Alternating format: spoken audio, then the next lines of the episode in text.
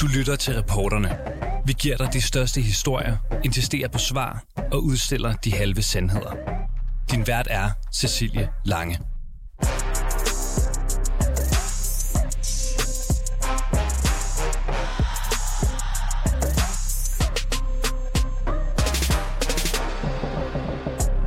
I dag åbner vi et nyt folketingsår, uanset hvilken regering, der efter et valg får ansvaret. Danmark leve!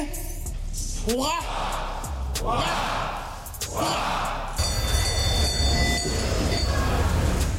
Folketinget det er åbent, og landets politikere er officielt tilbage fra sommerferie i den måske mest hæsblæsende tid i nyere dansk politisk historie med en energikrise, krig i Europa, et sundhedsvæsen i ruiner og efterdønningerne efter coronapandemien. Og i den anledning, ja, så brugte statsminister Mette Frederiksen i dag mere end fyrre minutter på Folketingets talerstol på at holde Folketinget, befolkningen og medierne hen i spænding. Og de, som måske stillede sig selv spørgsmålet, er det nu, bruger statsministeren denne oplagte anledning til at udskrive valg, så politikerne kan trække i arbejdstøjet, ja, de står nu tilbage med lange næser, fordi i stedet så brugte Mette Frederiksen blandt andet sin åbningstale på at hylde de garvede folketingspolitikere Bertel Haarder, Marianne Jelved og Henrik Dam Kristensen, der altså ikke genopstiller ved næste valg. Og i dagens udgave af Reporterne, der dykker vi ned i talens budskaber, både politisk og retorisk. Det gør vi med et kyndigt panel bestående af nogle af landets bedste politiske hjerner. Velkommen indenfor hos Reporterne. Frank Korsholm, politisk redaktør ved P O V International og tidligere pressechef i Det Konservative Folkeparti. Velkommen til Reporterne. Tak. Også velkommen til dig, Anders Langballe, vært på fireogtyve syvs politiske magasin. Tak fordi du kom. Om et øjeblik så siger vi også velkommen til Jesper Troels Jensen, som er retoriker og formand for Danske Taler. Han skal hjælpe os med at komme lidt mere i dybden med det retoriske ved den tale, som vi nu alle sammen har hørt. Ikke? Og så siger jeg også lige velkommen til Alexander Vils Lorenzen, som er med os inden fra Christiansborg. Er du med os, Alexander? Jeg kan i hvert fald høre jer, hvis I også kan høre mig. Det er dejligt. Alexander Vils Lorenzen, altså politisk redaktør på fireogtyve syv. I er mit kyndige panel i anledning af Folketingets åbning. En dag, hvor nogen jo havde spået, at der ville blive udskrevet valg. Det blev der så ikke. Lad os lige prøve at få jeres bud på, hvorfor. Anders Langballe, lad os starte over hos dig. Altså, jeg tror, det kommer i morgen. Og øh, hun, øh, statsministeren, vil gerne have den her dag. Øh, det siger hun også. Øh, for sig selv. Øh, det er demokratiets festsal dag, øh, siger statsministeren, og, øh, og hvis hun skulle udskrive valget i, i dag, øh, ja, så skulle hun jo øh, kæmpe med øh, de andre politiske ledere om pladsen i, øh, i de store øh, tv-udsendelser i aften. Så derfor så tror jeg, hun gør det i morgen. Alexander Vils Lorenzen, hvor overrasket er de inde på Christiansborg over, at der altså ikke øh, blev udskrevet valg i dag?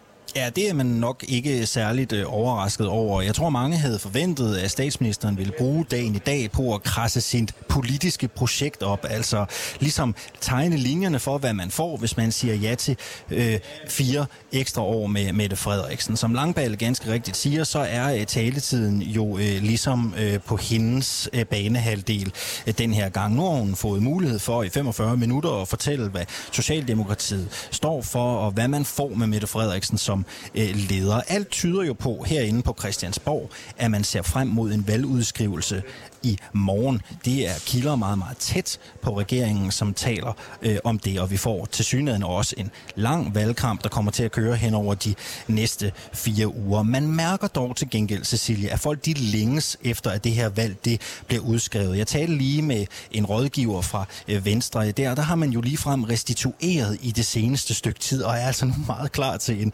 folketingsvalgkamp, øh, og det siger de jo selvfølgelig med henvisning til den massive interesse, der har været for Søren Pape og det konservative Folkeparti her i kølvandet på alle historierne om Joshua Medina, hans eksmand.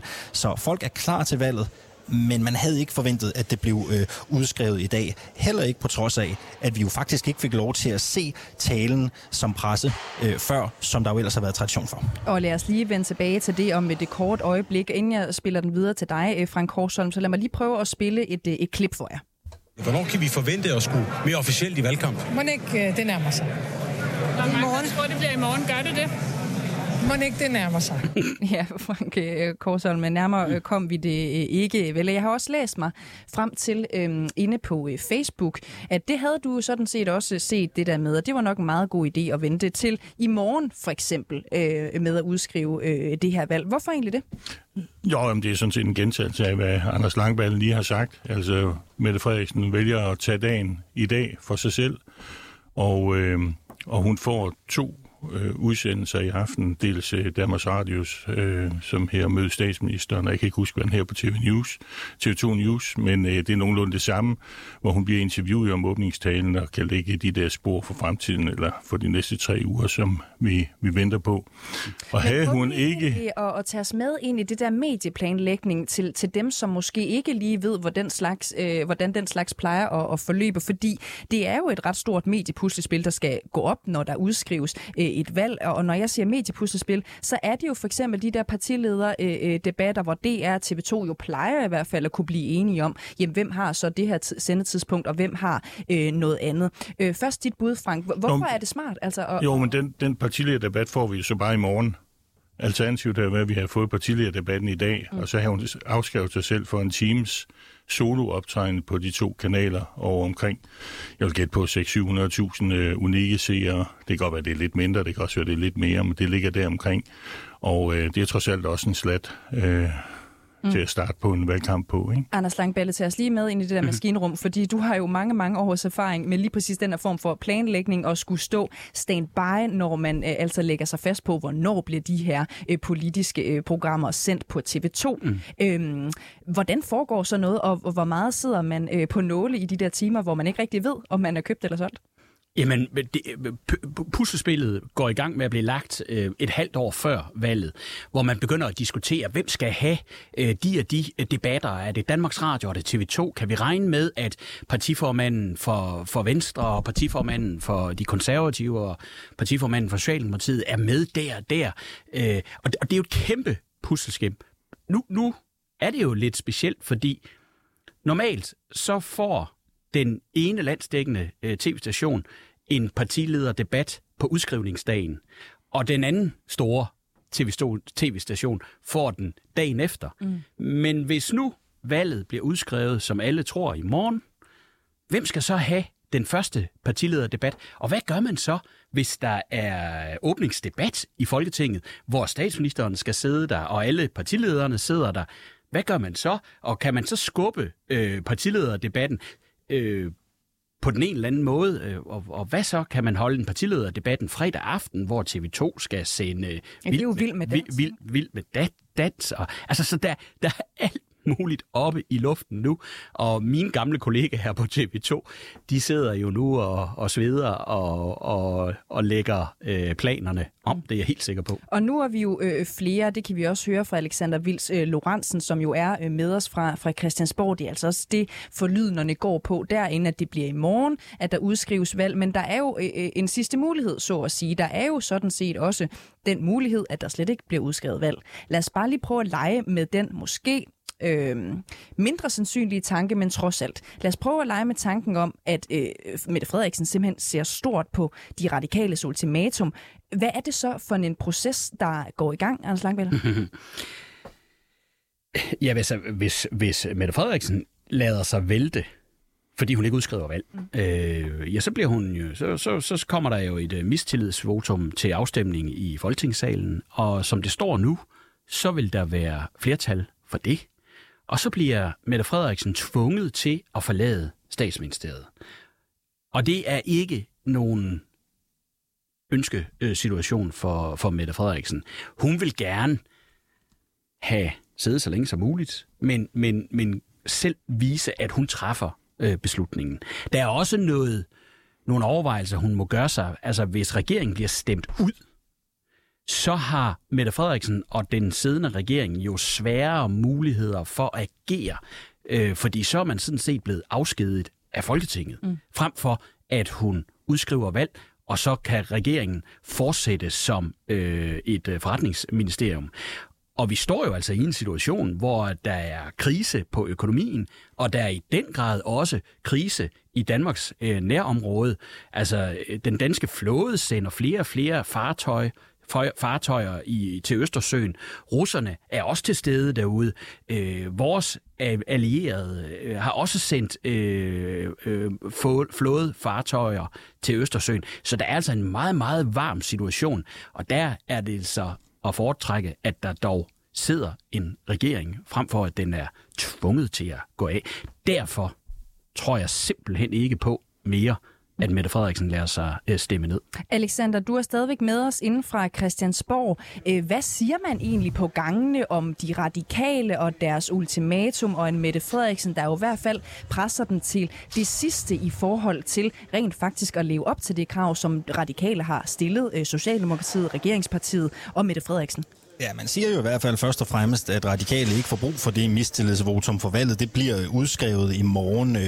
Forlyden og siger også, at det faktisk bliver udskrevet i Aalborg, hvor Mette Frederiksen, hun jo ligesom selv stiller op. Og, og en ting er jo, at det er rigtigt, at det ville have været en ulempe for Mette Frederiksen at blive væltet som statsminister. Hun kommer jo bedre fra start ved at udskrive det selv, men man skal altså heller ikke glemme, at Sofie Carsten Nielsen også skal håbe på, at det valg det bliver udskrevet i morgen. For det bliver ikke sjovt, og det vil ikke blive sjovt at skulle gå op på den talerstol som radikal på torsdag og stille det der mistillidsvotum. Radikale, de har fået ekstrem kritik for at kræve et valg gennemtrumfet i en tid, hvor energiinfrastrukturen tæt på Danmark er under angreb. Og prøv lige at tænke en gang på, hvad det vil betyde for forholdet mellem radikale og Socialdemokratiet, hvis radikale skal gå op og give det mistillidsvotum. Det tager jo på samarbejdet, og radikale har brug for det bedst tænkelige forhold til S, ligesom S har brug for det bedst tænkelige forhold til radikale, mm. hvis øh, de skal gøre sig forhåbninger om øh, ministerbiler og fælles indflydelse. Ikke? Altså radikale venstre har kun én mulighed, og det er Mette Frederiksen. De kan ikke længere se til højre og håbe på noget samarbejde med venstre og konservative, hvis det bliver for betændt med Socialdemokratiet, for det betyder jo også, at Danmarksdemokraterne lurer i kulissen, og det kan radikale ikke stå på mål for. Det vil vælgerne simpelthen dræbe dem for. Så, så det, er, det er en lettelse, tror jeg, at det her valg det er kommet så tæt på, og det her mistillidsvotum, det ikke ligger og lurer i horisonten. Lad os lige prøve at kaste os over talen, de herrer, fordi tiden er knap, og vi kunne jo tale sammen i, i timevis om, om det politiske øh, spil, som vi alle sammen øh, ser ind i her hen over øh, efteråret. Øh, Frank Korsholm, hos dig først. Hvilke politiske fokuspunkter bider du særligt mærke i i, i forhold til den her fyrre minutter nærmest lange øh, tale, som vi netop har hørt for et par timer siden? Ja, først og fremmest var den jo faktisk ikke så lang af en åbningsredegørelse at være, så plejer de at være noget længere. Mm. Øhm, men jeg bider meget mærke i, at det var en samlet tale. Altså det var en tale, som var, det kommer vi, kan næste indlægsholder tale mere om, det var en tale, der var fuld af det, man kalder patos, altså det var fuld af følelser, og hun favnede, og det var, øh, altså jeg vil næsten sige, det var en historisk tale i den forstand, at det var en tale, som var meget svær at kritisere. Det var en strategisk rigtig, rigtig god tale, fordi alle bagefter gik ud og sagde, at det var en god tale. Og det plejer man altså ikke at gøre. Man plejer at gå ud og sige, at det var en fin tale, men vi manglede alt det og det og det og det og det.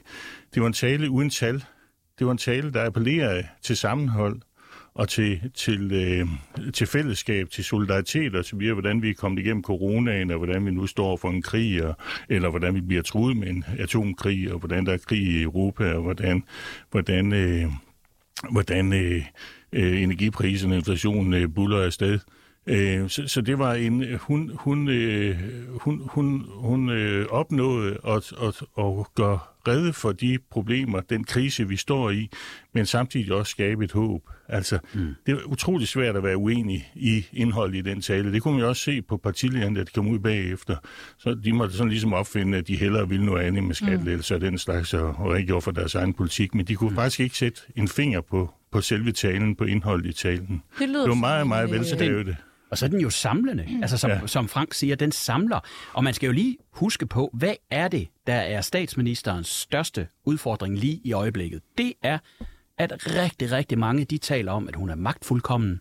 Og den her, klog, den her tale var jo sådan set klog, fordi hun gør alt, hvad hun kan for at at tegne et billede af, at hun ikke er magtfuldkommen. Hun roser øh, andre politikere i Folketinget og understreger, hvor meget fælles politik, der bliver lavet. Øh, derfor er jeg meget, meget enig med, med Frank. Det, det, det, det var en klog politisk tale. Og vi kan jo også bare sige nu til de retorikinteresserede, vi har altså fået Jesper Troels Jensen i, i studiet nu, altså retoriker og formand for Danske øh, Taler. Du er med os lige om et øjeblik, når vi altså går ned i, i selve retorikken. Men lad os lige prøve at, at blive ved det øh, politiske øh, et kort øjeblik endnu. Lad os lige prøve at høre, om vi har Alexander Vils Lorenzen med os fortsat inde fra, øh, fra Christiansborg til øh, en enkelt kommentar på det, som der også bliver lagt op til her i studiet. Øh, netop øh, de andre politikers parti øh, ledernes reaktion på den her tale. Alexander Vils Lorenzen, hvad har de sagt til det? Nå, men jeg tror, øh, nogen synes jo også, at den er decideret kedelig, ikke? Altså, den er blevet rost for at starte godt, altså være en godt opbygget tale, ikke? Den starter jo i det meget personlige med den her homage til tre af de helt store i dansk politik, og så kan den ligesom sprede sig ud til at rumme de helt store geopolitiske betragtninger. Men jeg talte faktisk med en, som øh, sagde, at det var en meget kedelig tale, men det er måske ikke overraskende, når det kommer fra en, en politisk øh, modstander. Som journalist må jeg sige, at der selvfølgelig er nogle ting, man bider mærke i den her tale. Øh, jeg synes helt klart, at der er tale om en, en, en statsledertale, og også en statsledertale, som står meget stærkt i forhold til, hvad man ellers har hørt fra Jacob Ellemann og Søren Pape på den senere tid. Og så er det jo også en tale, som øh, lægger vægt på, øh, at Mette Frederiksen jo har formået, hun siger jo selv, i de sidste tre år, jeg har været statsminister, der har vi haft en coronakrise, vi har haft en krig i øh, Ukraine, og nu har vi øh, også energien, der buldrer øh, derudad, ikke? Altså, det er Mette Frederiksen, der lægger vægt på, jeg har klaret Danmark gennem mange kriser, det kan jeg også gøre en gang til. Der er mange spørgsmål, den her tale, den også rejser, synes jeg, set rent politisk, og det er fordi, vi stadigvæk kredser os et eller andet sted omkring socialdemokratiets øh, lidt mærkelige balancegang, synes jeg, på kanten af den der danske model, ikke? Det med de offentlige lønninger, det er blevet et stort spørgsmål for partiet, men hvem er det helt præcis, der skal have mere i løn? Altså, Mette Frederiksen åbner jo igen i sin tale i dag op for det med, at der er øh, nok nogle offentlige lønninger, vi skal se lidt ekstra på. Det vil jeg rigtig gerne høre nogle socialdemokratiske svar på snart, og det er jo ikke blevet mindre interessant, efter at Enhedslisten også i sidste uge var ude og sige, at de vil have en garanti på fem milliarder til at hæve ligelønnen for det, de kalder velfærdens helte. Det glæder jeg mig til at dykke ned i, når vi kommer lidt længere ind i valgkampen her. Og hvor er jeg glad for, at du nævner det, Alexander Vils Lorenzen, fordi nu kan jeg jo meget passende lige spille et lille klip til mit gode øh, panel her. Lyt lige efter en gang. Om vi kan lide det eller ej, så har signalet fra skolen og fra samfundet været, at nogle uddannelser er finere end andre. Det betaler vi i Danmark en høj pris for nu. Det er vores ansvar at få ændret på det. Som politiker kommer jeg aldrig til at foreslå, at vi her i salen skal lovgive om, hvilke faggrupper der skal have været i løn. Det er kun arbejdsmarkedets parter, der kan forhandle om det. Men vi kan omvendt ikke blive ved med at ignorere, at løn og arbejdsvilkår har en betydning. Derfor vil regeringen tage initiativ til forhandlinger om en helhedsplan for velfærdssamfundet. Vi foreslår, at den skal række femten år ud i fremtiden. Læg sporene til fælles reformambitioner, der styrker dansk økonomi og gør os rigere. Altså et lille uddrag her øh, fra, fra talen, vi netop har øh, hørt for, for ganske få øh, timer siden, Anders Lang- Langballe. Øh, hvad er det, hun vil opnå med den her helhedsplan for mm. velfærdssamfundet, tror du? Jamen, hun vil først og fremmest skubbe nogle, øh, nogle beslutninger ud i fremtiden. Den her regering har jo ikke været, øh, været reformtung. Altså, den, det er jo begrænset, hvad den her regering egentlig har lavet af politik. Der har været sådan noget dag-til-dag-politik, der er krisehåndtering, og der har været corona. Og det er jo, det er jo meget, meget vigtigt for en regering. Men, men der er jo stadigvæk en hel masse spørgsmål. For eksempel det, hun berører her. Altså, hvordan får vi den øh, offentlige øh, velfærdssektor til at hænge sammen? Øh, hvordan øh, får man folk til at, at arbejde øh, med mennesker i velfærdssamfundet? Øh, og der har der været nogle, nogle løse planer om en lønkommission. Øh, og, og så tror jeg, man vil skubbe meget af det her ud i, øh, i et reformspor, som så kan række sig øh, femten år frem i tiden. Så spørgsmålet er, om den regering, om der kommer en regering med Mette Frederiksen, der kommer som leder, der kommer til at lave de her reformer, dem må tiden jo så vise. Men Frank Korsholm, hvad, hvad mener hun egentlig ikke? Fordi hun har jo tidligere været ude og lufte ideen om, at der må være en form for hjælp, for eksempel til de sygeplejersker og socioassistenter, som vi har set har haft svære, svære tider over øh, de senere år. På den anden side siger hun jo også, at hun vil ikke gå ind og rode med den danske model. Så hvad i alverden vil statsministeren? Jamen, hun gaber jo ligesom over begge synspunkter, kan man sige. Ikke? Altså, der er et problem, men vi kan ikke rigtig løse det problem, med, fordi vi plejer ikke at blande os. Men øh, må ikke de kommer til at blande sig alligevel, fordi der kommer jo en, stru- en lønstruktur, og kommissionen er fastsat til, jeg tror det er ultimo øh, november, omkring november-december. Og, der kommer, og den vil komme til at vise, at sygeplejerske er, for, er lavt lønne, og måske også for lavt lønne. Og man har jo det problem inden for sundhedssektoren, at sygeplejersken opsiger deres job, hvorefter de bliver hyret tilbage som vikar til en væsentlig højere øh, løn. Og det er jo en ubalance, og det er jo heller ikke holdbart. Øh, sådan en, en arbitrage-model der, hvor du... Øh, først lader dig selv fyre, eller først siger om, og så bliver genansat igen. Så der, der skal jo findes en løsning på det, og, og må det ikke også, det bliver noget med løn. Det er der ligesom lagt op til, og valgkampen er lang. Altså, nu har hun ligesom, hvad skal man sige, lagt sådan en, en lille luns ud, altså man kan snuse til, og øh, når vi nærmer os målstregen der om tre uger, mm. øh, omkring tyve, femogtyve dage, toogtyve dage fra i dag, Så, øh, så kan der jo godt komme mere på bordet inden for den her boldgade, og det, det vil jeg næsten gætte på, der kommer. Det kommer også an på, hvordan meningsmålinger står til den tid. Altså hvis hun har brug for et boost til sidst, så, øh, så kommer der nok nogle, øh, nogle løfter på bordet. I får lige et klip øh, mere, som omhandler noget, rigtig mange danskere formentlig øh, går meget op i, specielt i, i disse tider. Danmark er et af de lande i Europa, der har den sundeste økonomi. Overskud på de offentlige finanser, en god konkurrenceevne, høj eksport, lav arbejdsløshed. Det vi kan være mest stolte af, det er, at flere mænd og kvinder i år går på arbejde end nogensinde før i vores historie. Altså en statsminister, Mette Frederiksen, der her fremhæver den positive, gode, stærke, solide danske økonomi, men også på et tidspunkt, hvor øh, øh, danskere, nogen er nødt til at gå fra hus og hjem, kan simpelthen ikke betale deres regninger. Øhm, hvordan kommer det ud, det her, Anders Langballe? Synes du altså, at øh, Mette Frederiksen på den her måde, jeg roser jo igen sig selv og, og, og, og, og den danske økonomi, men altså jo også på et tidspunkt, hvor, hvor, hvor mennesker sidder øh, hårdt i det. Hvordan fungerer det? Jamen, der, der er jo ingen, der er jo ingen svar. Der, den, her, den her tale er jo øh, blottet for, øh, for, for svar på noget som helst. Der er en op, opridsning af en alvorlig situation, som kongeriget Danmark står i, og den vestlige verden står i. Og så, er der, øh, og så, og så rammer man nogle, nogle af de spørgsmål, øh, som danskerne stiller sig, men der er ikke, der er ikke svar. Lad mig lige øh, gribe den, øh, fordi nu får vi vores retoriker øh, på banen, fordi det der, det bed du nemlig mærke i. Der bliver sagt her fra Anders Langballe, der kommer jo mange ting, men, men der er ikke nogen svar. Nej. Hvad tænker du om det? Gerne så tæt på mikrofonen jamen, som øh, jamen, det er der overhovedet ingen tvivl om, at det bliver det store problem, fordi hvad er det, den her tale skal bedømmes på? Jo, den skal bedømmes på, hvad kan vi huske om nogle få dage, og i hvert fald den dag, der er valg. Fordi det er jo også en slags valgtale. Og der er der rigtig meget af det, uh, Mette har sagt i dag, der er ingen, der vil kunne huske. Og forklaringen på det er, at det på ingen måde bliver foldet ud. Altså hun har nogle få steder i talen, hvor hun virkelig folder noget ud, så vi kan, vi kan se det, lugte det og smage det. Det er i starten med de her små historier og hyldelsen til de tre gamle, fantastisk dygtige politikere. Det bliver foldet ud, det kan vi se, lugte og smage. Så er hun inde i en lang passage, hvor hun sådan gerne vil have, at Danmark skal være noget i verden, og verden skal være noget i Danmark. Og, sådan noget. Og det er sådan et afsnit, der hedder Mor er her, og det er i orden. Mm. Og, og det er der sådan set også. Mm. Derefter så kom hun til den tredje del af talen, der handler om, at hun skal fortælle, hvad regeringen vil gøre. Det står i grundloven. Regeringens foranstaltninger. Hun siger ikke en pind. Hun remser op og remser op og remser op og remser op, og pattedyrene falder i søvn, og ingen vil kunne huske i morgen, hvad hun sagde. Bortset fra lige til næsten allersidst, så begynder hun at tage indvandrerproblemstillingen og, og alt det der op igen, og det folder hun langsomt ud.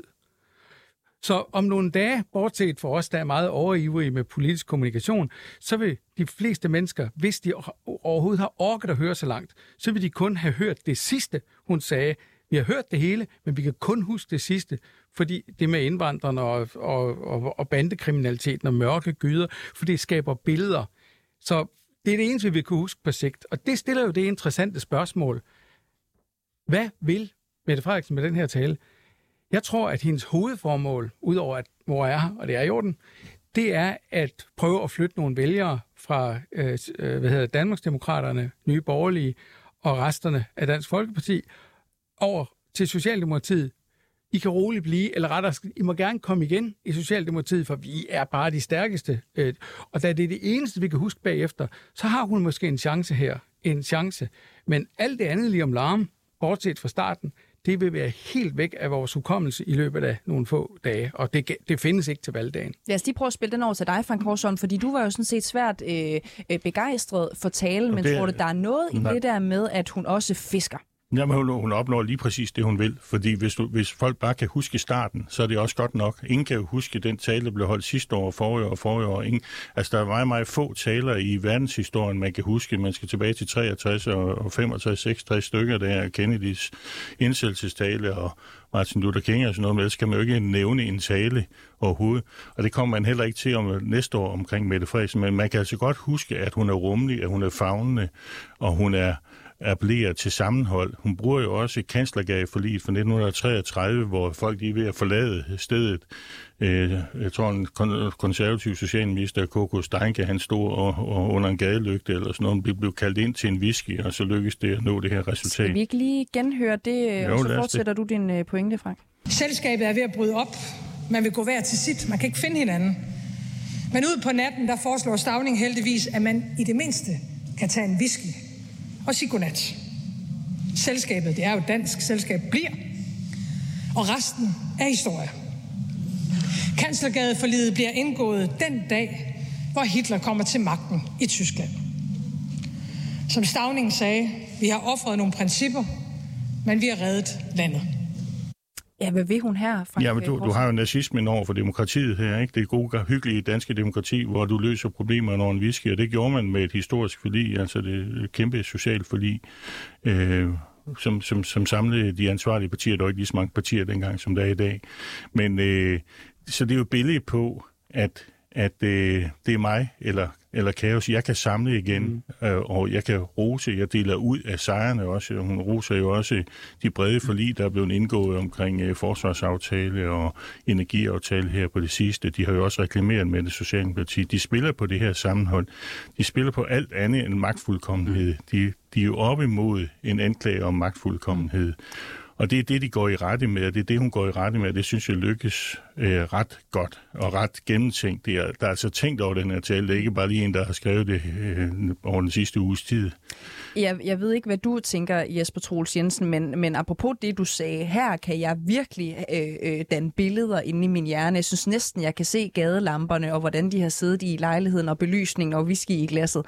Øh, hvad er det, hun gør her? Jo, men det er jo klart, hun vækker vores øh, hukommelse, som hos langt de fleste er faldet helt i søvn, men når så Stauning og Kanslergadeforliget, og hvis man nu har et højt stelnummer, som også der er her i, i, i studiet, minus dig, minus øh, så, så har vi jo en chance for at kan ryste billederne. Så det er rigtigt, at, og Frank har jo ret i, at, at der er meget patos, følelsesappel og sådan noget, og vi skal stå sammen. Jeg, jeg forsøger bare at finde ud af, er der nogle lunser i den her tale, som som folk konkret vil kunne huske på et senere tidspunkt. Og der er det altså det sidste, hun folder ud med øh, usikkerheden, med bandeproblemer osv. Det er det, hun folder mest ud i den her tale, bortset fra den historisk geniale start. Og lad os lige dvæle ved den. Øhm, nu får I altså lige den her øh, start, I, I ved det jo alle sammen nu. Øhm, altså øh, en Mette Frederiksen, som jo taler om tre børn. Øh, og hvem det så er, hun mere konkret taler om, det bliver vi klogere på lige om lidt. I dag åbner vi et nyt folketingsår. Det sidste i denne valgperiode. Og det sidste for fru Marianne Jelved, hr. Henrik Dam Kristensen og hr. Bertel Haarder. Jeres tre, histor- Jeres tre historier er en påmindelse om, at menneskets baggrund både kan støtte og spænde ben. At livet er en skrøbelig størrelse. Men at vi mennesker kan overkomme selv de vanskeligste situationer.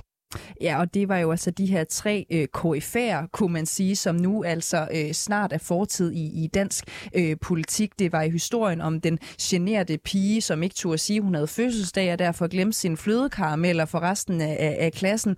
Det, det, det var jo øh, her Henrik øh, Dam Kristensen, som jo øh, havde kæmpet med personlig øh, tragedie, og så var det jo øh, øh, og så var det jo altså slutligt øh, også Bertel Haarder, som øh, som jo øh, har stammet, øh, som og det det vidste jeg faktisk ikke, det gjorde I måske, øh, som har stammet efter et voldsomt øh, operationsforløb øh, som barn. Øh, det er jo også noget der der der danner billeder. Du siger til os, inden vi går i studiet øh, her, Jesper, at at det er en historisk øh, øh, indledning, det har du aldrig hørt før? At det findes ikke. Altså nu er jeg lige i de hundrede øh, taler igennem. ja, det findes ikke. Og, og, og det, det, der findes i mange taler, det er brobygning. Altså vi skal bygge bro til vores tilhører. Det skal alle ordentlige taler i en start. Og selvfølgelig skal hun så også bygge bro til dem i Folketingssalen, men statsministeren er også interesseret i at bygge bro til os, der sidder ude ved, ved tv-skærmene.